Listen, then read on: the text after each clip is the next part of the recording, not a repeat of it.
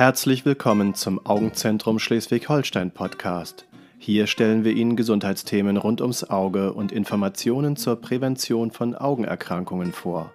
Augengesundheit in Ihrer Nähe mit dem Augenzentrum Schleswig-Holstein. Es begrüßt Sie Dr. Gundolf Westphal. Schön, dass Sie wieder dabei sind.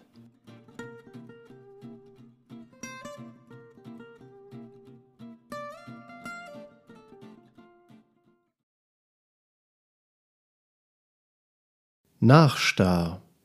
Bei der Operation des grauen Stars wird der trübe Linseninhalt verflüssigt und abgesaugt. Eine faltbare Kunstlinse wird durch den Hornhautschnitt in die Linsenkapsel implantiert. Diese wurde am Beginn der Operation an der Vorderfläche kreisrund eröffnet. Die Rückfläche, die sogenannte Hinterkapsel, kann im Verlauf durch bindegewebige oder zellulären Besatz eintrüben. Zudem kann die Linsenkapsel im Laufe der Zeit auch schrumpfen. Man spricht dann von einem sogenannten Nachstar. Je nach Ausprägung der Veränderungen kann sich eine Sehstörung, die am ehesten mit dem Blick durch eine Milchglasscheibe vergleichbar ist, einstellen. Ebenso kann sich vermehrte Blendempfindlichkeit entwickeln. Da sich durch die Kapselschrumpfung auch ein wenig die Position der implantierten Intraokularlinse verlagert, können Änderungen in der Brechkraft des Auges entstehen. Was passiert, wenn man nichts tut? Das Sehen wird im Verlauf schlechter, der Nachstar kann sich nicht spontan auflösen. Wie wird behandelt? Typischerweise wird die getrübte Hinterkapsel durch eine ND-YAG-Laser-Kapsulotomie eröffnet.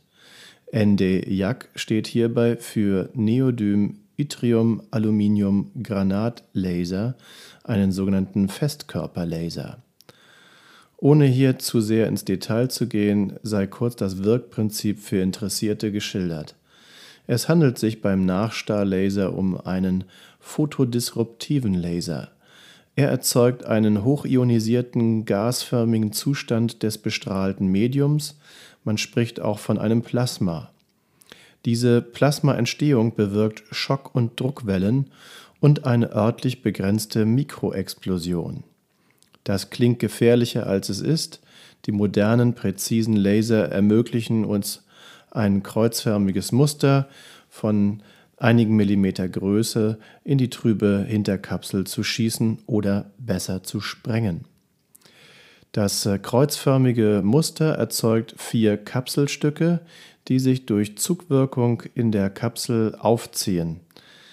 Entweder sofort nach der Behandlung oder aber spätestens wenige Tage danach ist eine etwa rautenförmige Öffnung entstanden, die nun einen klaren Durchblick ermöglicht. Wie läuft die Behandlung ab? Die Pupille wird mit Augentropfen geweitet.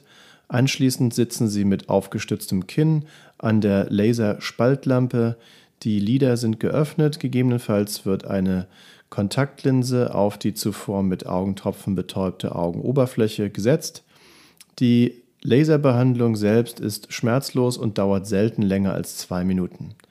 Was sind die Risiken? Infektionen sind sehr unwahrscheinlich, insbesondere wenn kein Kontaktglas erforderlich ist. Es kann durch die Laserbehandlung zu Schäden an der künstlichen Linse kommen. Diese sind in der Regel folgenlos. In sehr seltenen Fällen kann verstärkte Blendempfindlichkeit oder Sehstörungen bemerkt werden. Eine Zerstörung der Linse sodass ein Austausch erforderlich wird, ist kaum vorstellbar und mir persönlich ist auch kein derartiger Fall bekannt. Wenn die Kapsel vorbestehende Defekte aufweist oder andersartige Schwächen der Verankerung bestehen, ist ein Abrutschen der Kunstlinse in den Glaskörperraum denkbar, jedoch ebenfalls sehr unwahrscheinlich. Mit den modernen Lasern kann sehr präzise und energiesparend gearbeitet werden, daher werden die zuvor genannten Probleme ebenso wie Schwellungen der Netzhautmitte, sogenannte Makulaödeme und auch Netzhautdefekte heutzutage praktisch nicht mehr beobachtet.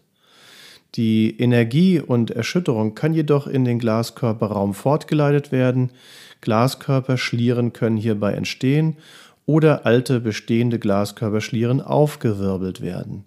Diese können als eine Art Fusseln oder Fruchtfliegen im Blickfeld störend auffallen. Worauf ist nach der Behandlung zu achten?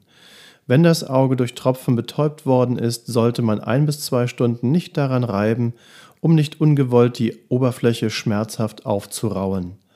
Aufgrund der Pupillenerweiterung sollten Sie am Tag der Behandlung nicht aktiv am Straßenverkehr teilnehmen bzw. ein Fahrzeug führen.